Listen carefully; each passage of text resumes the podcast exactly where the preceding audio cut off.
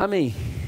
Amém. Eu acho que vocês já perceberam que hoje é um dia especial, né? A gente tem, uh, vamos ter, né, um momento muito importante aqui hoje, junto aí com o pessoal da, da Visão Mundial. Então, eu já queria só antecipar isso para você, para você manter o seu coração aí esperançoso, que vai ser um dia bem, bem marcante. Tenho certeza disso. Mas antes disso, eu quero ler com você o Evangelho no capítulo 11, capítulo 11 de Mateus. Capítulo 11, versículo 28 e 29. Mateus capítulo 11, versículo 28 e 29 diz o seguinte: Jesus dizendo: Venham a mim todos os que estão cansados e sobrecarregados, e eu darei descanso a vocês.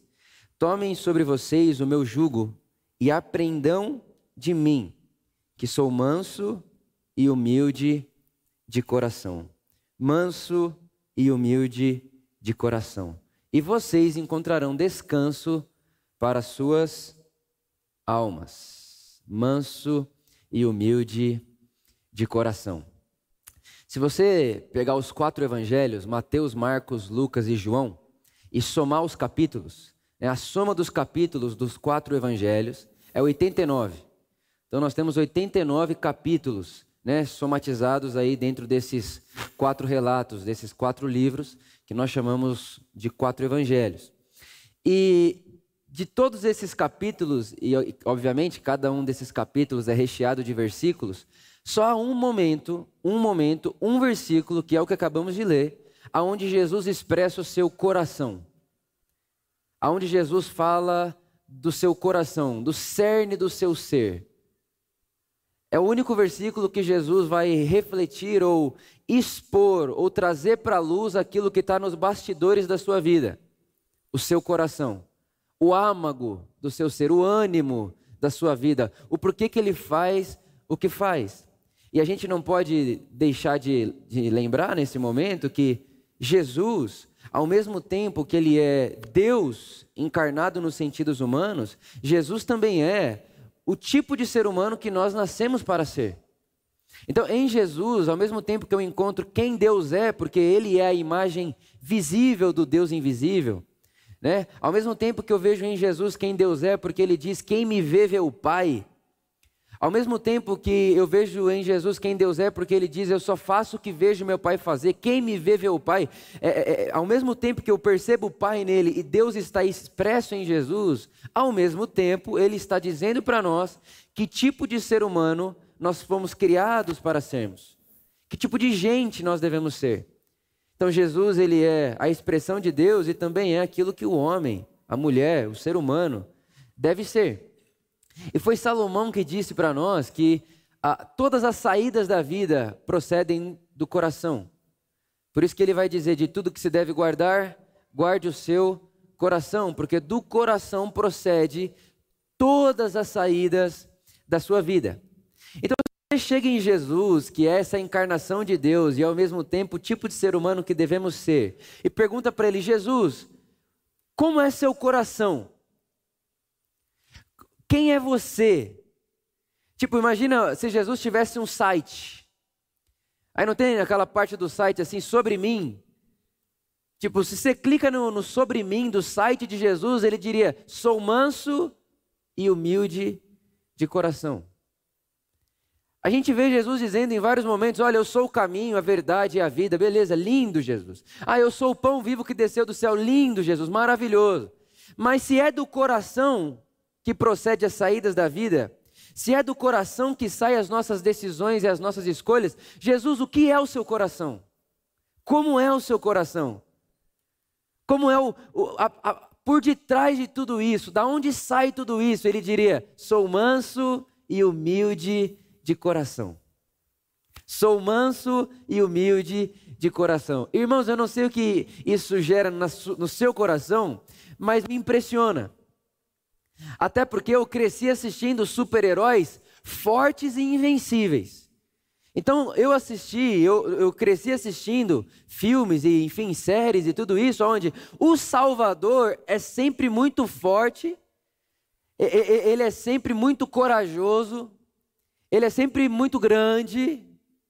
Só que de repente Jesus, que é o Salvador do mundo, quando vai falar sobre o seu coração, ele não diz: Olha, eu sou digno de ser adorado e invencível. Jesus, o que, que tem no seu coração? Invencibilidade e coragem. Jesus, o que, que tem no seu coração? Ah, ah, força e dignidade. Não, não é isso que ele diz. Jesus, o que, que tem no seu coração, você como Salvador do mundo? Jesus, você que é Deus. O que tem no seu coração? Ele diria mansidão e humildade. O Salvador do mundo, o Deus Criador dos céus e da terra, é manso e humilde. Ele é manso e humilde.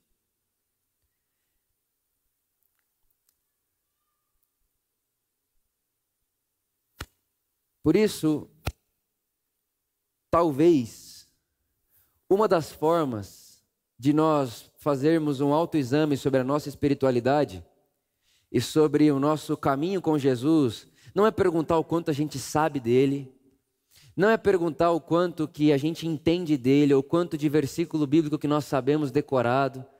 Talvez o que pode nos ajudar como um autoexame da nossa caminhada com Jesus é o quanto estamos nos tornando mansos e humildes. Mansidão e humildade. E essa palavra manso, eu não sei o que vem no seu coração, né? o que, que você pensa quando você pensa em alguém manso, mas essa palavra manso significa alguém gentil, alguém suave, é, é, não é pesado. Uma, uma pessoa mansa, é, ela não consegue apontar dedo. Uma pessoa mansa, ela não consegue é, é, impor castigos. Uma pessoa mansa é mansa. E combina muito mais com a mansidão, braços abertos, do que dedo apontado. Com a mansidão, o que funciona é um abraço e não uma exclusão. Com a mansidão, o que funciona é a graça Graça escandalosa, amor escandaloso, amar sem olhar a quem e sem desejar reciprocidade. Com a mansidão, a gente é acolhido e não expelido. E mansidão e humildade não é uma das características de Deus, como se entrasse na lista das coisas que Deus é. Não, mansidão e humildade, Jesus está dizendo, é o meu coração Vitor, da mesma forma que você não consegue mudar a cor do seu olho, eu não posso deixar de ser manso e humilde. É o que eu sou. Tudo que sai de mim sai dali, de mansidão e humildade.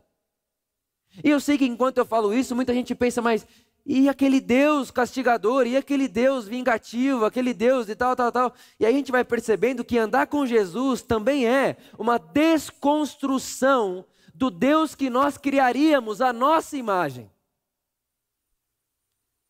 Porque a gente aprendeu a ser vingativo, a gente chama Deus de vingativo.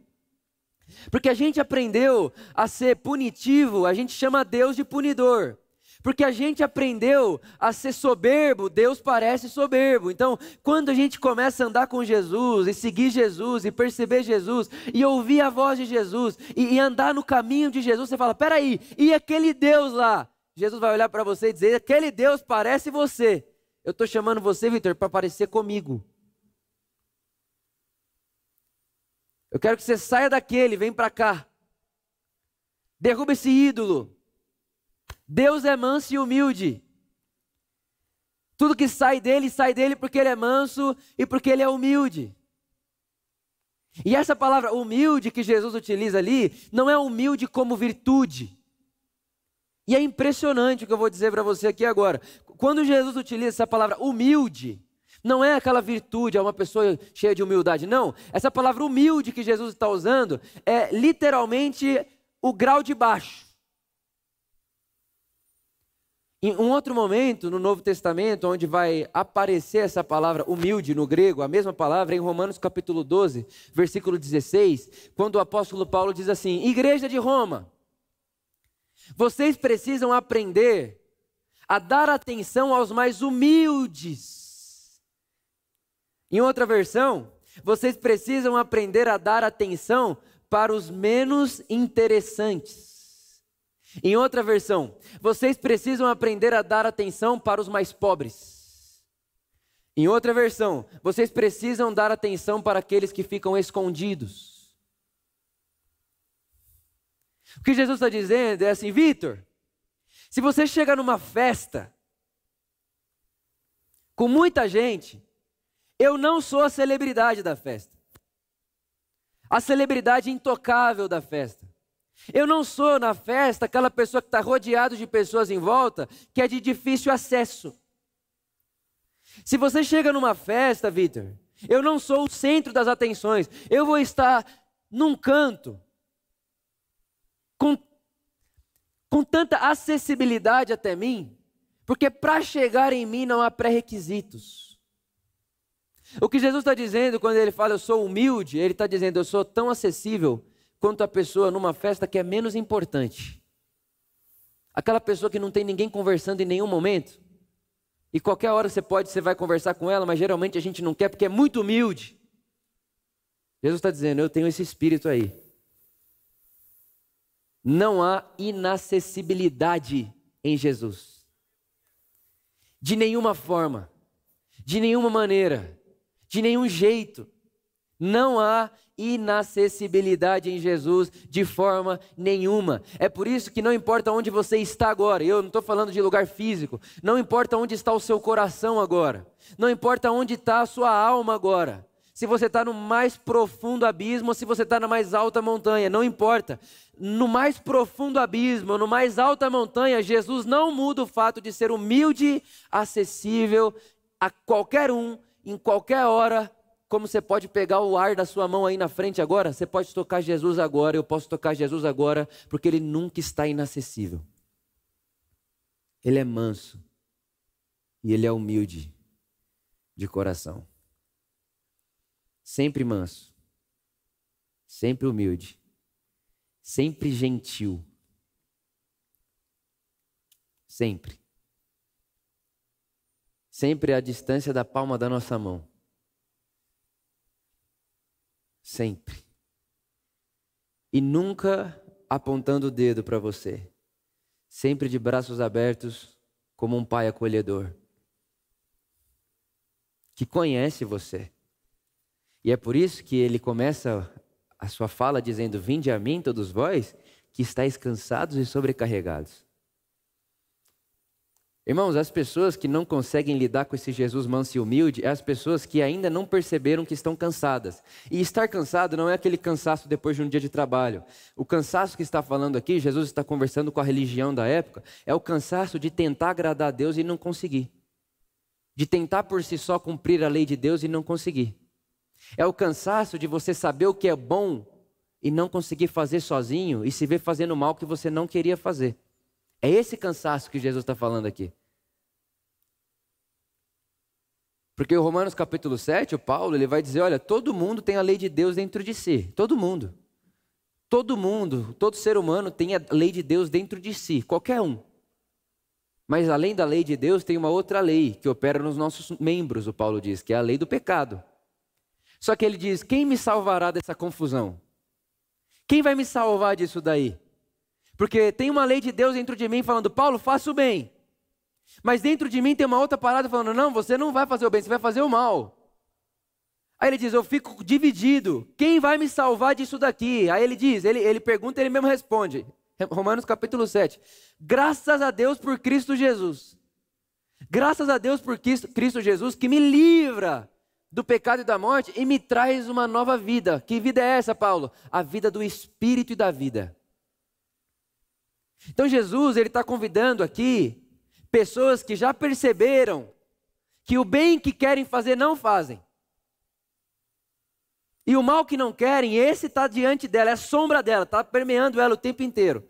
E aí talvez você olhe para mim e fale, não, Vitor, eu sei fazer o bem sim, eu, eu, eu, sou, eu consigo, eu, eu sei fazer sozinho.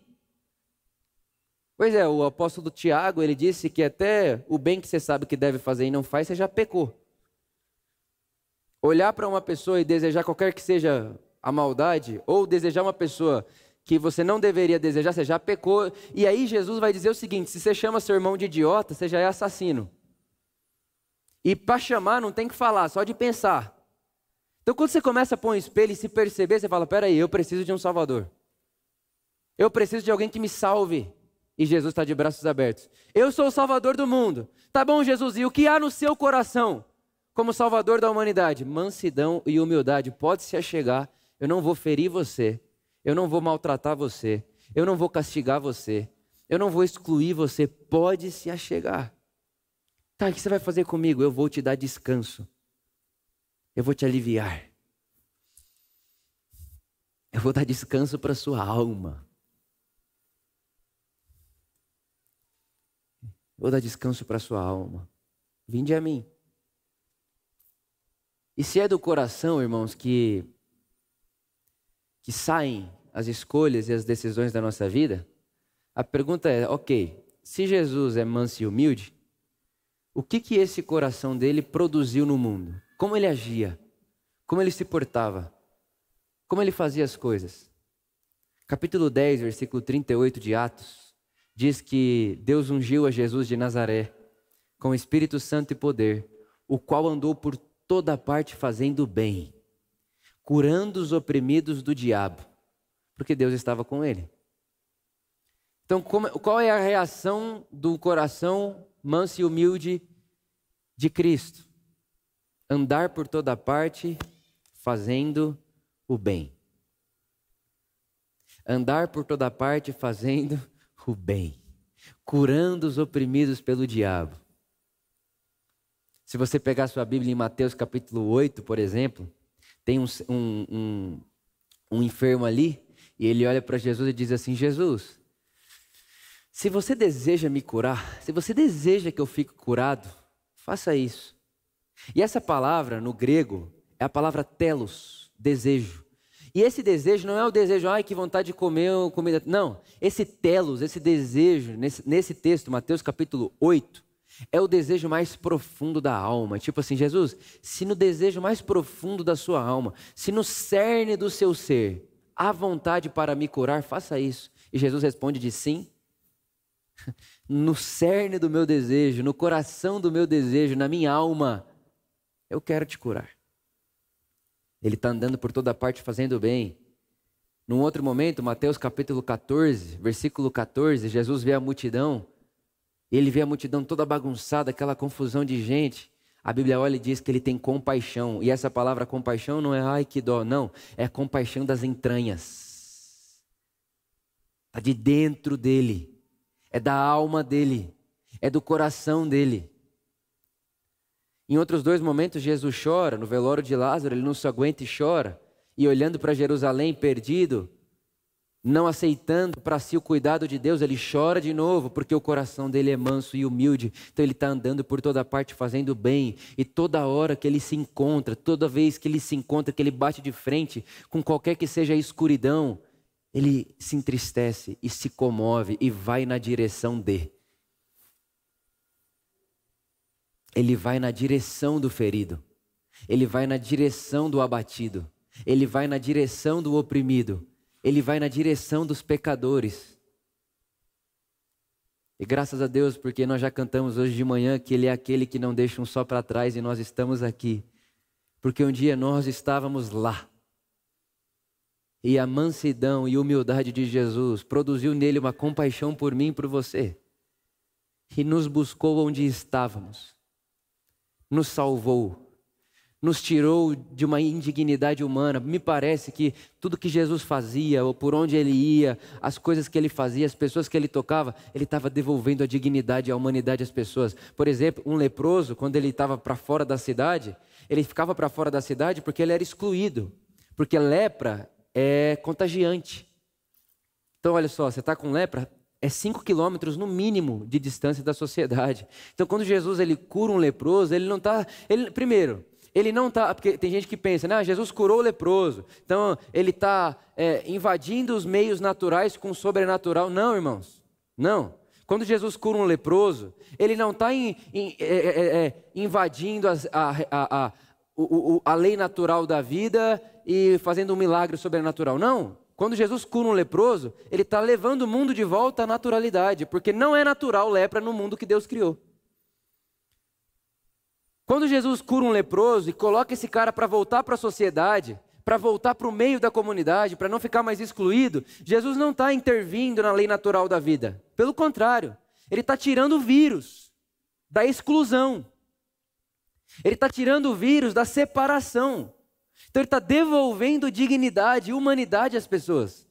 É isso que ele está fazendo. Então, o que, que é que o coração manso e humilde de Jesus produz nele? Ele anda por toda parte fazendo bem, curando os oprimidos pelo diabo.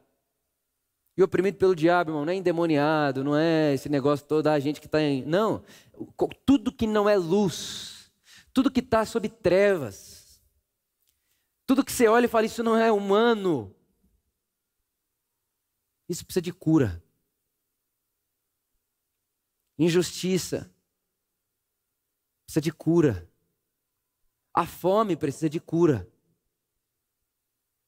Você saber que no nosso país tem criança com fome, morrendo de fome, isso é opressão, isso é do diabo. Porque vai contra a natureza de Deus, vai contra o desejo de Deus. No mundo de Deus não há falta para nada a ninguém. Mas a gente está num Brasil cheio de criança com fome. Isso é obra de quem? Nossa! A gente construiu o mundo assim, não Deus. Porque na lógica de Deus, quando Deus se encarnou e veio nos ensinar a orar, ele disse: Pão nosso de cada dia dai-nos hoje, porque o pão foi dado por Deus. Pão é sempre dádiva, pão é sempre graça. Esse negócio de que só come quem trabalha, a gente inventou. Com Deus não é come quem trabalha, com Deus é come quem está vivo, porque o pão nosso é o Pai que dá. O pão nosso quem dá é o Pai.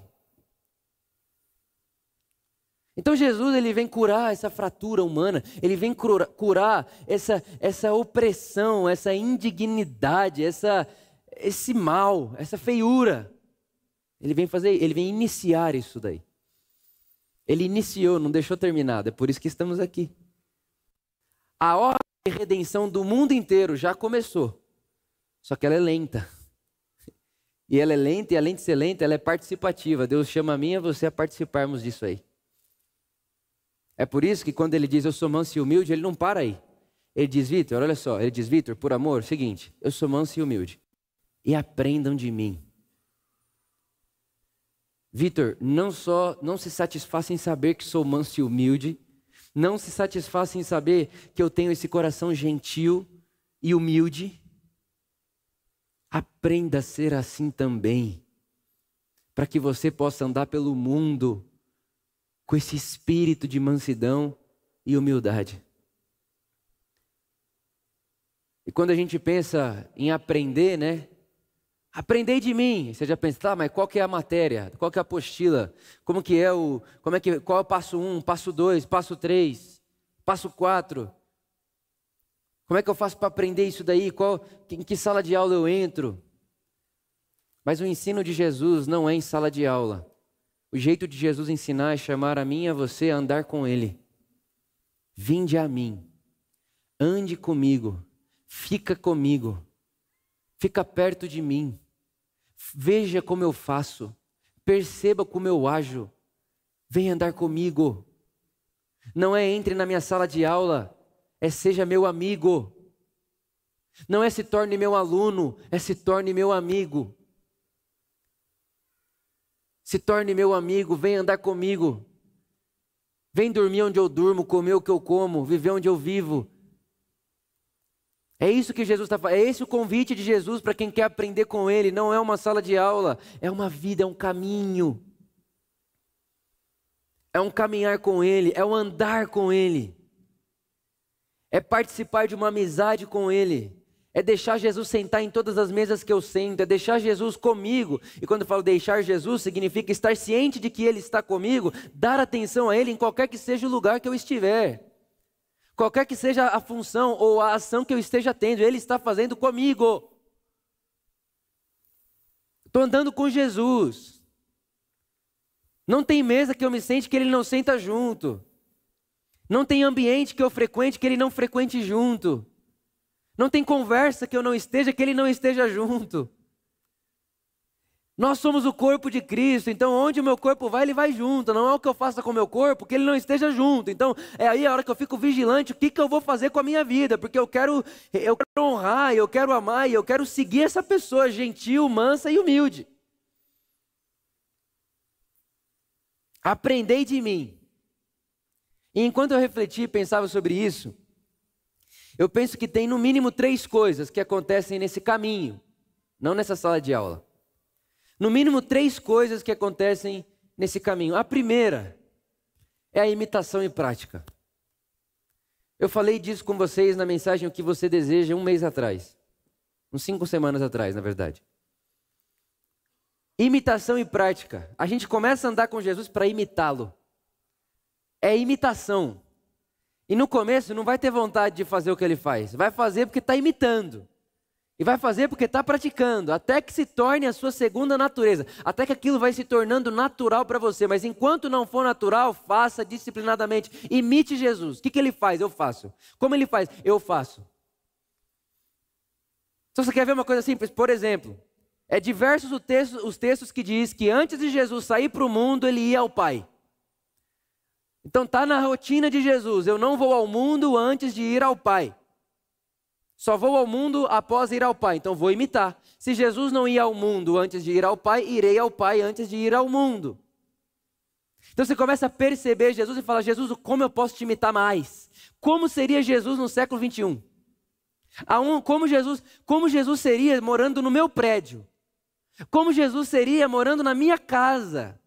Como Jesus seria sendo marido da minha esposa? Como que seria isso? É aí que eu preciso entrar. Eu preciso imitar, eu preciso praticar essa vida aí. Eu quero imitar e praticar Jesus. Essa é a primeira coisa que acontece. A segunda coisa é que Jesus gosta de mesa. Só que isso é um problemaço. Ele gosta muito de mesa. E ele prepara uma mesa para mim e para você. Você já imaginou que bonito? Jesus preparando uma mesa para mim e para você. Tem gente que tem dificuldade de receber, né? Fala, não, não, não, eu faço para você. Jesus ele vai dizer, não, eu faço para você. Não, não, não, eu faço para você. Aí Jesus vai dizer o que diz para Pedro: se eu não fizer para você, você não tem parte comigo. Porque eu só posso ser amigo de quem me deixa servir.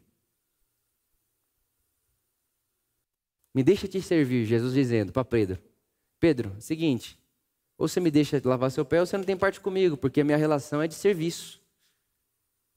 Eu sou esse Deus que serve. Você estava pensando que Deus só quer ser servido, não é? Então, para relacionar com um Deus do Evangelho, você tem que se deixar servir. É Ele que serve. Aí você fala, tá, mas eu quero te servir. Ele fala, tá bom, mas não olha para mim para me servir. Vai em busca do outro, me sirva no outro. Não devolva para cá, devolva entre as pessoas. Ele faz uma mesa. E aí você pensa, tá bom, mas quem vai sentar na mesa, Vitor? Eu e Jesus? Também. Mas quem mais? Jesus vai chamar quem? Meus amigos?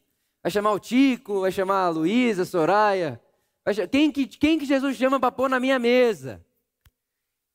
Quem que ele senta na minha mesa? É eu, Jesus e mais quem? A notícia é que é você e Jesus e seus inimigos. Você, Jesus e seus inimigos. Prepara para mim uma mesa na presença dos meus inimigos. E eu não sei o que vem na sua cabeça quando você pensa em inimigo, mas se pensou numa pessoa, já está fora do evangelho. Se pensou em presidente, ex-presidente, está fora também. Está fora. Seu inimigo não é carne nem sangue. E Jesus fala: Vitor, a mesa está aí, pode sentar. Aí você senta e fala, pode pôr, Vitor, pode pôr aqui tudo aqui em minha volta. É que põe o que, Jesus? Pode pôr tudo que você sabe que está dentro de você, que você acha que eu não sei. Ou que você acha que me assusta. Pode pôr, Vitor, porque eu te conheço por inteiro e nunca me assustei com você. Mas, mas Jesus, eu posso pôr aquilo lá que eu fiz ou que eu pensei? Pode. Põe aí. Aí você começa, você senta aqui a vaidade, o orgulho na outra, a vontade de vingança na outra, falta de perdão na outra, a vontade de matar na outra, matar o outro, matar não sei quem, o xingamento que fez para o outro. Aí você fala: Bom, Jesus, a mesa está aí. Aí você olha assim, você fala, tá, que hora você vai tirar eles daqui? Que hora que você vai podar eles daqui? Que horas que eu não vou ter que mais lidar com isso?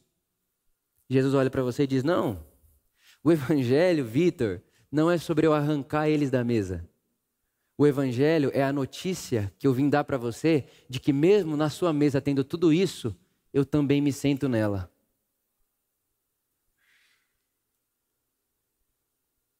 O Evangelho não é Jesus tirar as pessoas da minha mesa, tirar os inimigos da minha mesa. O Evangelho é eu olhar para mim, olhar à minha volta e ver tudo isso, mas na ponta da mesa está sentado o Salvador da humanidade. E ele não se escandaliza com aquilo ali. Ele não se assusta com aquilo ali. Ele olha para mim e diz: Te conheço desde sempre e para sempre, tu nunca me assustastes. Não saio daqui. Jesus, mas e isso aqui? Vamos aprender a lidar com eles. Jesus, o que eu faço então com esse meu pensamento de rejeição? Me sinto rejeitado, me sinto inferiorizado. Jesus diz: Ele é mentira, você não é isso que ele está dizendo que você é. Você é o que eu disse sobre você. Você é filho, filho amado, desde antes da fundação do mundo, já te conhecia pelo nome, e o seu nome está escrito aqui, ó. Ele mostra a palma da mão dele. Isaías diz que tem o seu nome na palma da mão de Deus. Tá bom, Jesus, agora que você me falou isso, vai sair daqui esse pensamento? Ele falou: Não, o objetivo não é tirar ninguém da mesa, Vitor. O objetivo é fazer as pazes. Para que você não seja mais levado de um lado e para o outro achando que você é o que você pensa, achando que você é o que pensaram sobre você, achando que você é o que você fez. Vitor, essas coisas aqui não te definem. Jesus não quer dizer que eu vou ter sombra para sempre. E ele diria para você: vai chegar um dia. Apocalipse diz que chegará um dia numa cidade aonde o sol brilha mais que o sol do meio-dia. E você sabe que quando o sol está meio-dia, né, que está exatamente no meio-dia, não tem sombra. Não tem. Então vai chegar um dia, num lugar, onde o sol brilha meio-dia, na eternidade, aonde não haverá mais sombras. Mas enquanto andarmos por essa vida, irmãos, onde o dia é cíclico e a vida é cíclica, começa e acaba um dia, o sol se move, nós olharemos e veremos sombras à nossa volta. E isso não pode definir você e nem a mim. E aí é muito interessante porque talvez essa seja a parte mais bonita. Para mim é. É claro que cada um vê de um jeito, mas para mim essa é a mais bonita. É que quando você deixa Jesus sentar você na sua mesa, e é preciso de coragem para isso aqui, para se enxergar, para se assumir diante dele e não abaixar a cabeça, porque quando você abaixa a cabeça, você fala: levanta a cabeça. Olha para mim. Eu sou manso e humilde, eu não sou aquele Deus lá não que você estava achando. Não vou passar o machado em você. Não vou arrancar você da videira, não. Mexer, meter o machado, tacar você no fogo. Não, olha para mim. E aí quando você senta na mesa e você vê, enxerga você e percebe Jesus ali e o quanto você precisa de graça, o quanto você precisa de, de amor de Deus, o quanto que você precisa quando você sai para a vida, você sai cheio de misericórdia, porque você se enxergou. Se enxergou e percebeu que ao se enxergar, na mesma mesa que enxergou tudo aquilo, Jesus estava lá e não saiu e não te julgou. Aí você vai para o mundo como? Colocando mesa para as pessoas, sem medo das sombras das pessoas, e dizendo: ele é manso e humilde de coração.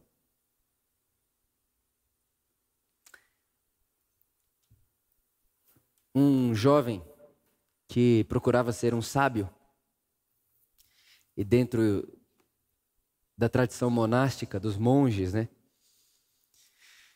Esse jovem chegou num monge mais, mais velho, né, mais vivido, mais maduro, e disse assim para o monge: Monge, pai, né? Chama de pai. Pai, ah, por que, que eu sou tão rápido em julgar as pessoas? Eu vejo e julgo. Eu vejo e julgo.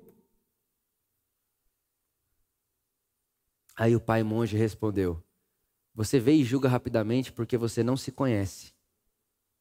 Vá para o deserto se conhecer. Só tem coragem de julgar rapidamente quem não se conhece.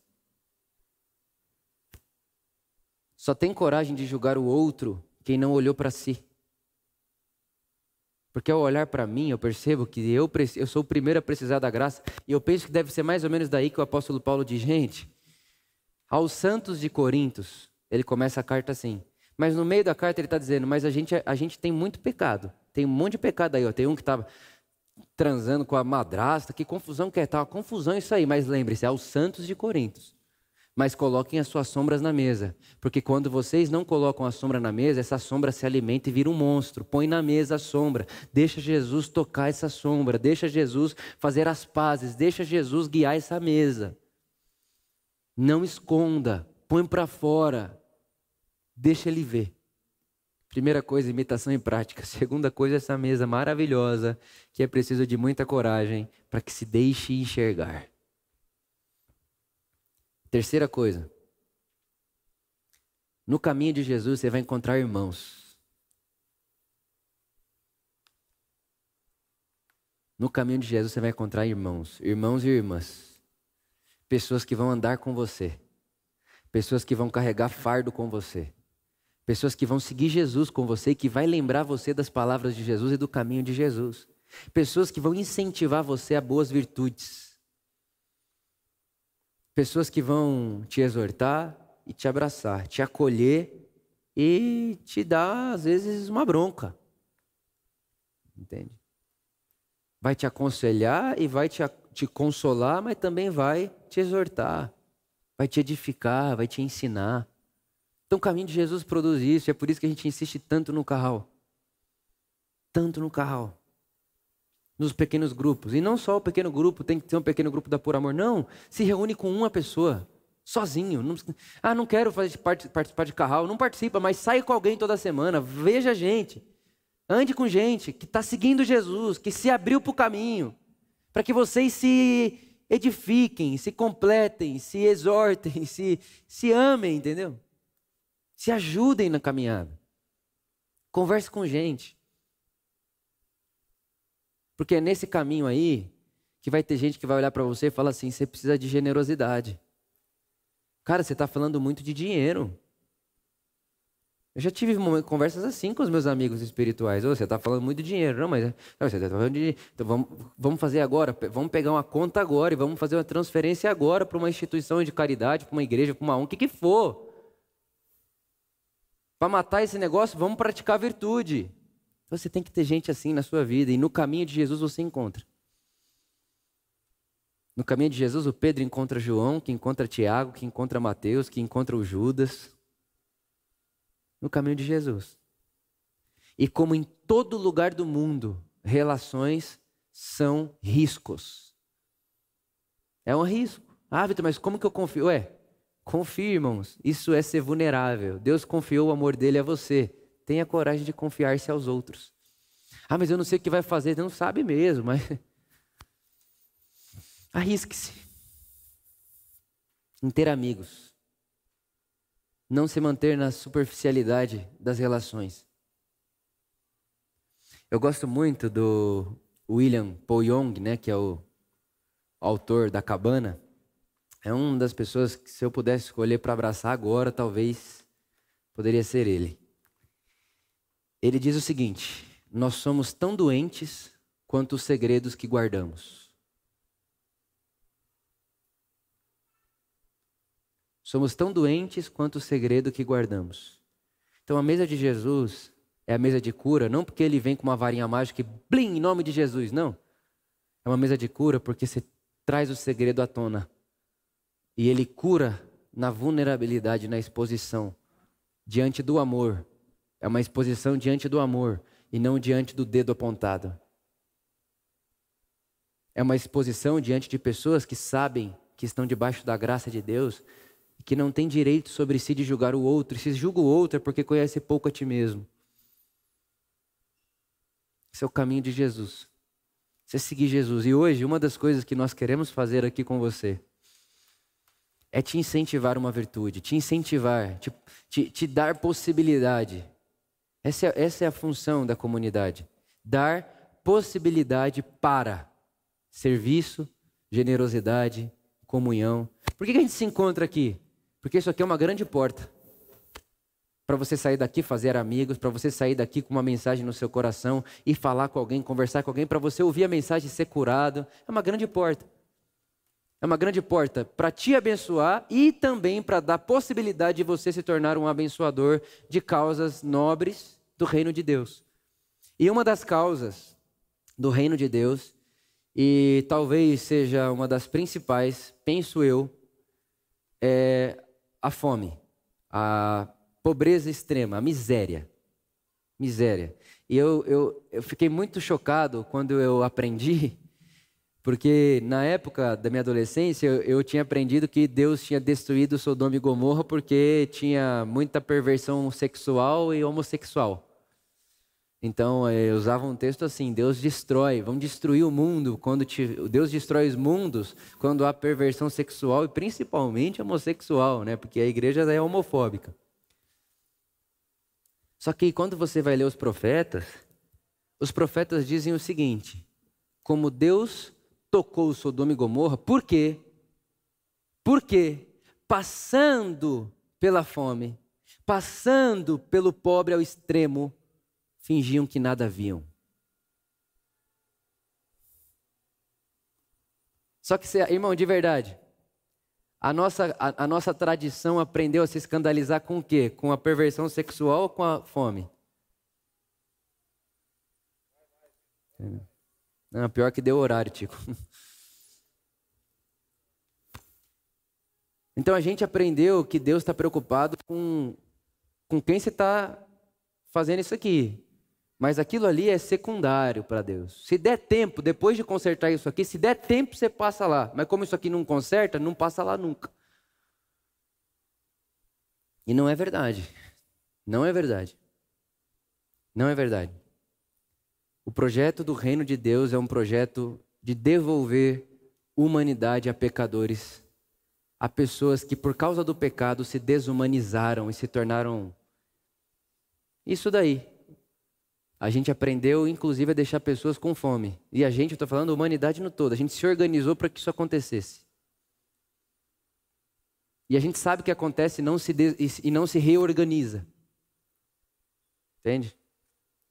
Então, eu quero com muita, muita alegria mesmo no meu coração é, inaugurar, né, ao conhecimento de vocês esse projeto e para a gente continuar com isso que a gente já começou aqui a falar. A gente vai passar um vídeo para você e eu queria que você prestasse bem atenção e deixasse de verdade, abra o seu coração para que o Espírito Santo ilumine, toque de verdade você de uma forma que, que isso não te passe estranho, que isso não te passe de largo, entendeu? Que você não consiga aqui apático ao que você vai ver, e não só o que você vai ver, mas também ao que você vai ouvir. Então, vamos assistir o vídeo e que o Espírito Santo movimente o nosso coração.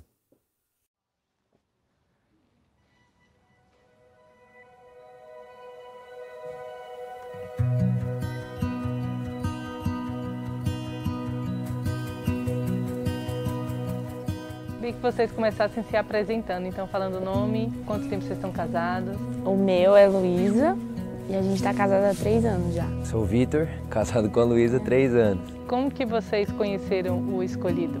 Eu tenho muita conexão com criança, então quando eu vi, eu falei, cara, não é possível que isso existe, né? Dar escolha para a criança é uma coisa que é dignidade, né? É muito bonito você ir lá e adotar uma criança ou apadrinhar uma criança, mas deixar a criança te apadrinhar, né? tipo, ela, deixar ela te escolher, eu nunca tinha pensado como isso pode produzir dentro dessa criança um senso de dignidade, de escolha, que muitas vezes, pela condição que elas vivem, elas acabam se perdendo disso, dessa sensação, desse sentimento e até dessa possibilidade. O que, que vocês acham que chamou a atenção na foto de vocês para fazer escolher vocês? Ah, não faço. Deve ser, deve ser a beleza da Luísa. Ah. Aquela foto foi um aniversário da Luísa, em Fortaleza. Aniversário é para Luísa o dia mais especial do ano. Além do, do sorriso, da foto, tem um ambiente todo por detrás ali de, De amor, de. de amor, de família. A família inteira dela estava lá. Enfim, então tem, tem bastante coisa envolvida naquela foto. No coração de vocês imaginaram alguma se era menino ou menina? Nada. Ah, eu, eu, eu meio que me privo É, tô... de pensar. Se vem um menininho, já penso, pode ser uma menininha, já. Ah, não, vai ser uma menina, já penso no menininho para não. tô aberta. É, Então vamos, vamos ver lá.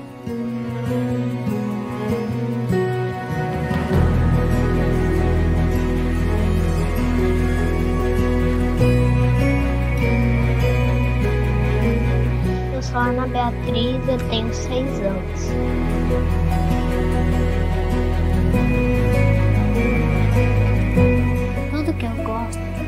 Brincar de boneca com minhas amigas. Sempre eu gosto quando elas estão do meu lado. E sempre eu também gosto de cantar músicas a tarde inteira. cantar, usar salto alto, usar vestido e tudo. E todo mundo me olhando cantando. Sempre como uma popstar. Igual no filme. É porque todo mundo gosta da minha música. Quando eu canto, o meu sonho vira realidade.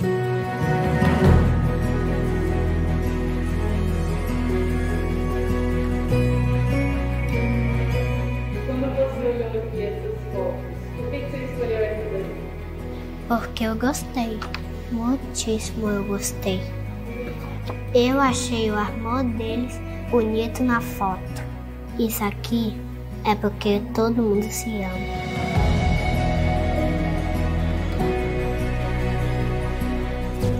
Todo mundo se ama porque quem está ao seu lado sempre vai ficar junto. E eu vou guardar eles bem aqui, onde eu moro onde eu sempre vou ficar com eles. Eles vão amar eu e sempre me dar carinho.